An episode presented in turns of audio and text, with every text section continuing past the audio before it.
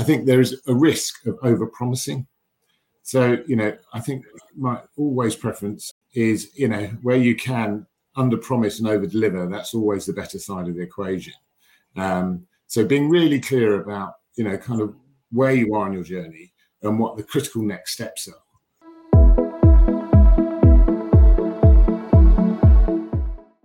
Hi, good afternoon, everyone. Welcome to Funding a Better Future. This is a new series of bite-sized episodes featuring the expert insights of climate tech investors. My name's Cherry, and I'm the founder of Above and Beyond Recruitment.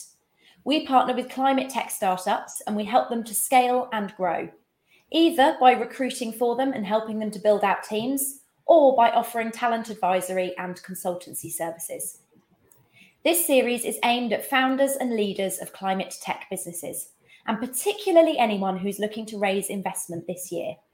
Throughout the course of this series, we aim to give you a realistic picture of the current investment market, as well as some tips to give you the best chances of fundraising success, and hopefully a network of individuals that you can approach when the time is right for you. Today, I'm joined by Alex Hook, Senior Investment Director at Nesta. Nesta is the UK's innovation agency for social good. They're a UK charity that are focused on three key pillars to their mission. The first being to create a fairer start for everybody and reduce socioeconomic disadvantages. The second being to help people live healthier lives and reducing health inequalities. And the third, and most pertinent to today's discussion, creating a more sustainable future by reducing carbon emissions, promoting innovation and helping people to cross-train into climate careers. Nesta's Impact Investments is an investment fund which backs businesses that are closely aligned with these three missions. They aim to invest in high-impact innovations that are run by outstanding entrepreneurs, offer them the capital and the support that they need to solve these huge problems. So, Alex, thank you so much for joining me today. Thank you, Cherry. Delighted to be with you today. Yeah, excellent. Are you happy to kick off, Alex, by giving us a bit of an intro, really, to, or a bit more meat on the bones about Nesta Impact Investments, and kind of talk us through how it may differ slightly, if at all, from the work of a more traditional VC? Yes, happily. And thank you for the opportunity to talk to your audience as well.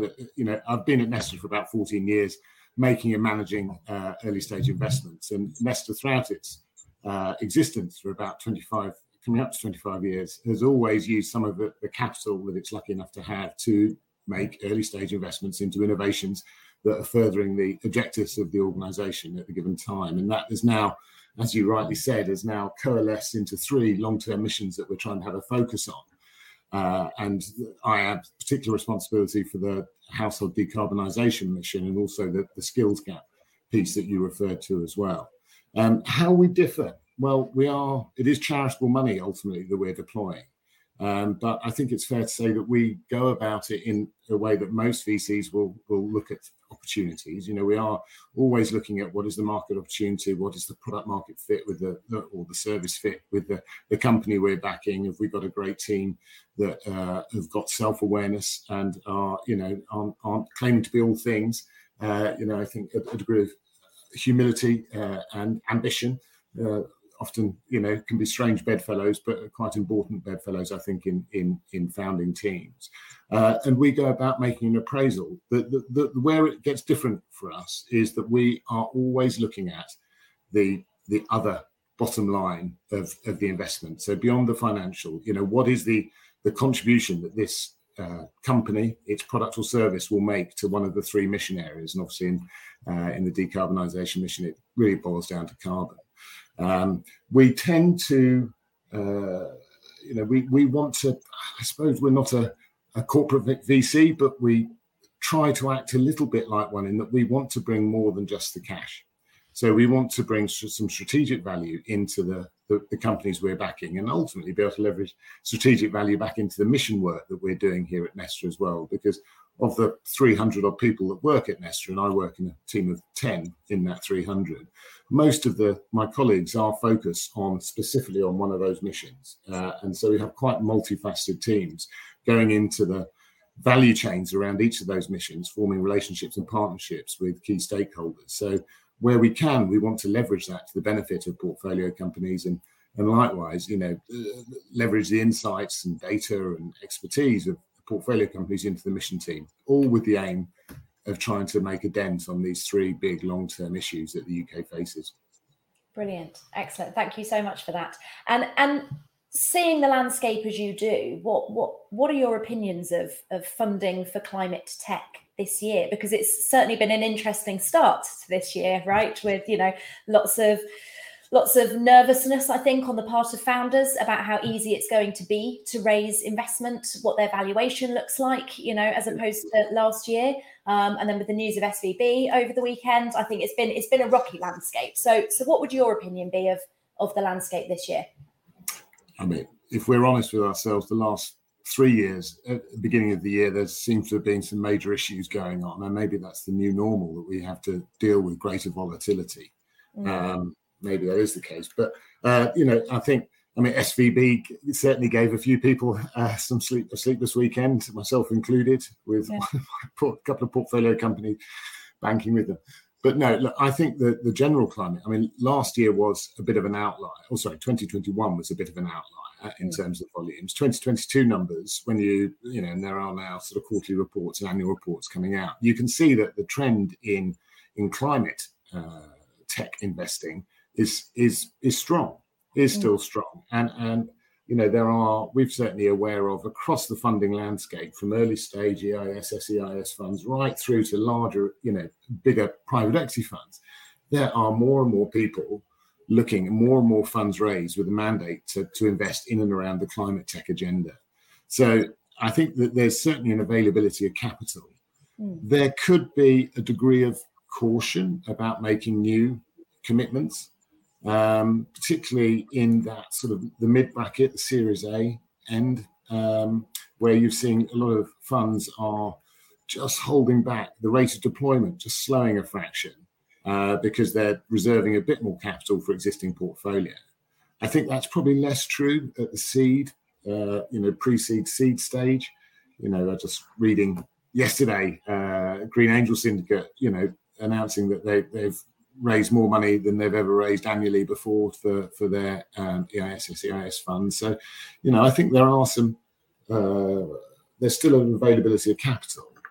So I'm pretty buoyant, actually. I think, you know, the good ideas that have some differentiation, you know, will find an investor. You know, there are more investors out there with some sort of climate mandate. So I think it's a good time. Good. Oh, that's a very, very reassuring picture then, hopefully, for people that are watching. So despite some volatility, still a positive market generally, especially for those earlier stage startups. Yes. And what are you most excited about this year? Because I appreciate, you know, climate tech is a very broad church, right? And underneath that, there are lots of different subsectors. Where would you say you and particularly Nesta are interested in investing this year? Yeah, no, it's a question that we are, you know, we talk about daily, weekly here, you know, kind of what are we excited about and, you know, what opportunities should we be pursuing next? You know, we've done a number of hardware investments in this decarbonisation mission to date. We've announced two, and there's one that will be announced very soon. So that'll be three, which is good. And you need hardware to decarbonise, you know. So, you know, absolutely, if we want to take a chunk out of household carbon, we need to back some hardware businesses that do it. But looking forward, you know, we don't just want to be a hardware fund, and so we are increasingly interested and excited by a number of more software plays, I suppose, more software-centric plays, particularly around, I suppose, two aspects that we're really interested in at the moment. One is data, the use of data to help us better analyse the current state of play and what a future roadmap towards a decarbonised household might look like. And data is a bit disaggregated in this sector at the moment. It is slightly siloed. And so actually finding opportunities where you're sort of connecting different data sets to inform business decisions for the customers, we feel is relevant and interesting and something that we're looking at closely. Also looking at, you know, there is a service wrapper to a lot of businesses. If you're going to ultimately move a household on a decarbonisation journey, there needs to be, you know, expecting a household to unpick all the advice and conflicting advice that you might get about what you should do first and next and what's the payback. And, you know, we do believe that there is a service wrapper to all of this that allows customers to have, you know, some independent advice that introduces them to the right people at the right stage in their own journeys to, you know, to facilitate and hopefully make easier the decision to make upgrades and renovations to their properties, whether that's owner occupiers, whether or not that's in the social housing sector, ultimately in the private rental sector. But they are different sectors with different drivers. So, you know, we are conscious that it's not one size fits all. There's no silver bullet. Yeah, that's interesting. Yes, because that there isn't one front runner in that yet, is there? That kind of service that as a homeowner you could go to and would literally take you through beginning to end that decarbonisation journey, how to retrofit your home. And it's quite a murky, opaque kind of world, I think, to the general public, right? Yeah, and there are some factors at play here. You're absolutely right. There's no dominant service. You know, we're aware of a number of really interesting businesses, you know, in that sort of startup phase and coming to market with, and, you know, should start generating some good traction, hopefully over the next year or so. But there is also, you know, there's, and back to the skills piece around this, you know, we do have a bottleneck. If we really do want to decarbonise homes, you know, we have got a fundamental bottleneck, and that's not the number of solar panels that can be produced or ultimately the number of heat pumps, but it's actually around the installation. It's actually how do we have enough people to actually drive the volume of retrofit activity, and how do we make sure that we do over the next 10 years? So, you know, there is the market ready for everyone to decarbonise tomorrow? No. You know, but over the next 10 years, you know, we think there will be some really interesting plays, some of which are sort of full service and, you know, will hold your hand right through the installation journey. You'll just have one counterpoint as a customer, the company delivering that service, who will, you know, facilitate the install and all the things, and you might even have an ongoing sort of service and maintenance relationship, or that gets slightly disaggregated and, you know, there are elements of it and you take the journey so far.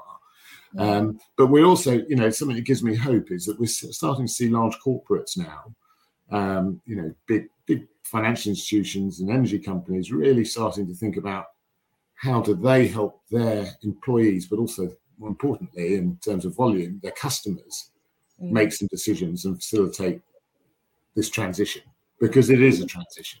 You know, we how we use energy in our homes and how the energy is supplied is already changing and is going to continue to change over the next 15 years. Yeah, I think there's an announcement yesterday or today, I think, wasn't there, that the UK government have got a £1.8 billion fund allocated to this problem, exactly, the decarbonisation of the housing stock. And the argument there is, I mean, I think they've been really good in the social housing sector at really sort of trying to create some clear, you know, incentives, some grant funding. You know, a lot of the stuff in the own occupier space at the moment is still relatively small scale. It's been, you know, actually finding the people who are willing to go on the journey has proved harder. You know, so the old green homes piece, and then more recently the boiler upgrade schemes, you know, that they have struggled to get to full capacity in terms of the funding available and the number of projects done. So there is a communications piece here as well that needs to, you know, I think, you know, government and the local authorities need to help, you know, the startups in terms of evolving the market and starting to trigger, I suppose, a little bit more demand. But you do feel that, you know, things like the boiler upgrade scheme, that sort of £5,000 grant, are important. They're important because they remove some of that disparity, the cost disparity up front, which hopefully reduces friction, increases demand. But with the evidence isn't there yet. No, absolutely. And for any startups that are kind of in the spaces that you just previously mentioned there and are potentially interested in approaching, you know, an organisation such as yours for some funding this year, what advice would you give to founders? And, you know, how can they make themselves as attractive as possible? What can they be focusing on perhaps over the next 6 months that could make them more attractive, I suppose, to invest in? Yeah. I mean, it's a great question. It's a great question. I mean, you know, you might have even said the word in the question, actually, you know, the word focus. You know, we meet a lot of founders and fantastic founders. I mean, it's the best part of the job, is meeting really motivated and passionate people who are doing things that we're excited about inherently. I think there is a risk of over-promising. So, you know, I think my always preference, and I've learned this domestically as well, back at home, is, you know, where you can under-promise and over-deliver, that's always the better side of the equation. So being really clear about, you know, kind of where you are on your journey and what the critical next steps are, and trying to do one or two things really well rather than trying to do five things sort of okay. You know, so, and this is particularly, I suppose, ultimately with some of the actual customer-facing products or service you've got. Do one or two things, you know, maybe just one thing brilliantly, delight your customer. And that is the best way to really get some traction and to actually get some positive endorsement from early customers is, you know, they're just delighted that you've somehow over-delivered on what you've promised. So I think that is important for us. I mean, where we sit, we typically are sort of late seed, Series A investors. So there's typically some sort of product market fit. There's typically a customer who is paying for something. And it might not be the absolute ultimate thing, but there is some customer engagement where we can actually, you know, understand how this product or service that the startup is offering is really addressing a customer pain point, be that a business or be that ultimately, you know, direct to consumer. So laser focus on a smaller number of things, particularly when you're speaking to other, you know, to VCs. Don't promise the moon on a stick. You know, we do see an awful lot of, you know, financial forecasts that get to, you know, space trajectory, rocket trajectory in years sort of 4, 5, 6. And I have to confess that we do spend a lot of time pruning those expectations about the, you know, the rate and pace of growth. I think, you know, what we need to believe, and that's fine. You know, that does happen. You know, we do recognise that companies, when they're raising, have got to be able to present an upside. What's important is just being realistic about when that upside comes and what are the critical steps to getting that sort of tipping point of inflection with customer demand. And just really laser focus on the next 3 to 6 months. You know, kind of what do you need to do to push your customers on that journey of actually, you know, sending you a purchase order for the first iteration of the product or service that you're offering. So do less, but do it better. And I love that, because I think people do perhaps get caught up in the need to present, like you said, this overly optimistic picture of future success. And yeah, the upside, but perhaps overselling on the upside. So I think that's perhaps, you know, very useful advice to people to feel that you can and give a more realistic, stripped back picture. And then I suppose once you then get the investment, there isn't that awful pressure to have to deliver this ridiculous thing you promised, right? That's right. I think it's so important. You know, when we, you know, the investment process for us is typically, you know, a 3 to 6 months process, depending on when we first met the company, how formed the round is, etc. But it, you know, it's somewhere in that range. But that, you know, and it's, you know, it's intense. You know, we have to lift the drains, open the cupboards, you know, understand everything about this business and the team that we're backing, you know, and that's a key attribute of our process as well. But ultimately, all of that, you know, we've made the investment, we're delighted, we've signed the shareholders agreement, the subscription agreement, but that is just the start line. You know, that is all, everything we've been doing up to that point is just, you know, courting. You know, and now we're actually, you know, we're making a firm commitment, which we know lasts for 5 to 10, might be longer, years. So setting, you know, getting off on the right footing with the right expectation set is critical, as you just alluded to, Cherry. You know, if you don't, there is a recipe for disappointment on both sides. You know, and we've got to be conscious of not, you know, promising the moon on a stick to the founders that we back. You know, we want to do more than write a check, but it's not always in our gift. So, you know, we just need to have a very open, frank and constructive dialogue with the teams that we're backing. So it's a journey. It's a long journey, but an exciting one. You know, I think we get super excited, as I said, to meet, you know, founders with clear passion, motivation, hopefully a bit of experience, you know, going on this journey. And where, you know, founders don't necessarily have all the experience, you know, back to a point I was making earlier, you know, the humility to say, and, you know, the humbleness to say, well, actually, this is an area that I need to strengthen. You know, here, we're not, you know, presenting themselves and the business as perfect is always, can be a surprise. So sort of a candidness about, yes, you know, I'm good at this, but I need to add this, or we need to add this to our team and our capabilities. We find, you know, it is always goes down well with us because it's a bit more open and honest. No one is perfect and can do everything, you know, despite what I tell my wife. So. Absolutely. Brilliant. Thank you so much for that. And I definitely, you know, I know in my own business, I kind of echo that point you made about being on that journey with a founder, and that, but definitely the best part of my job is being able to speak to people every day that are creating, innovating, building exciting, brilliant things, and getting caught up in the, you know, the dream of what they could achieve and helping them to do that. So yeah, so seems like there's some similarities between what you and I do there. And you mentioned earlier on, you know, right at the very beginning of our conversation about a couple of investments that you've made and about to announce the third one. Is there anything you can share with us about what you're particularly excited about within Nesta's world this year, what you guys have got coming up, and what you have there? Yes, I mean, particularly in within our, as we call it, a sustainable future mission focus, which is the household decarbonisation and sort of productivity and skills piece. There's a lot of things that we've been working on. I mean, last year we spent a lot of time looking at the sort of, you know, the drivers and blockers to the adoption of heat pumps. You know, we've been delighted that, you know, people like Octopus now and British Gas are, you know, actively, you know, trying to push heat pumps, which is great. But heat pumps, like other things, aren't a silver bullet and not applicable in all situations. So certainly the mission team is looking quite a bit at, you know, flexibility, demand flexibility. You know, what can you do? How can we support households to turn up, turn down demand to make sure that we can balance in as much, put in as much green electrons, renewable electrons into the grid and optimise and use those green electrons rather than wasting them or asking Scottish wind turbines to turn off, which feels like a tremendous waste of money.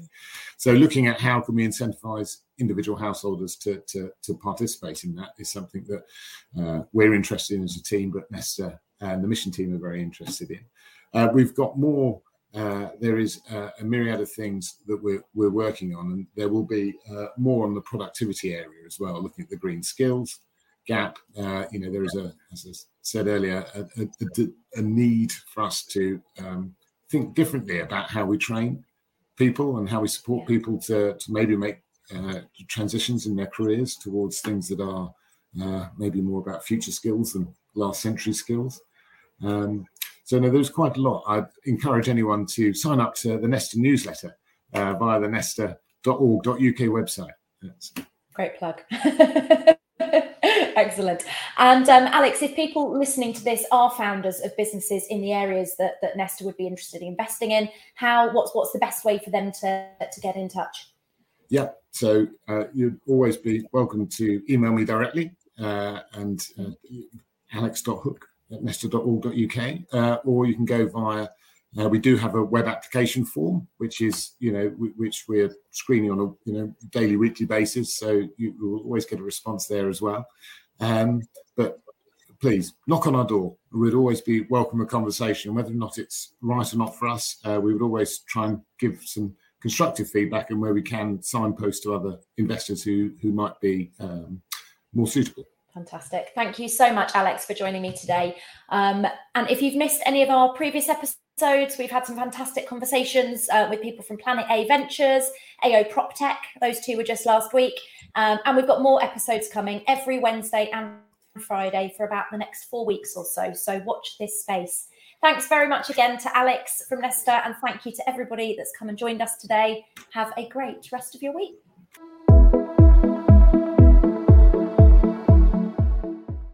Thank you for listening.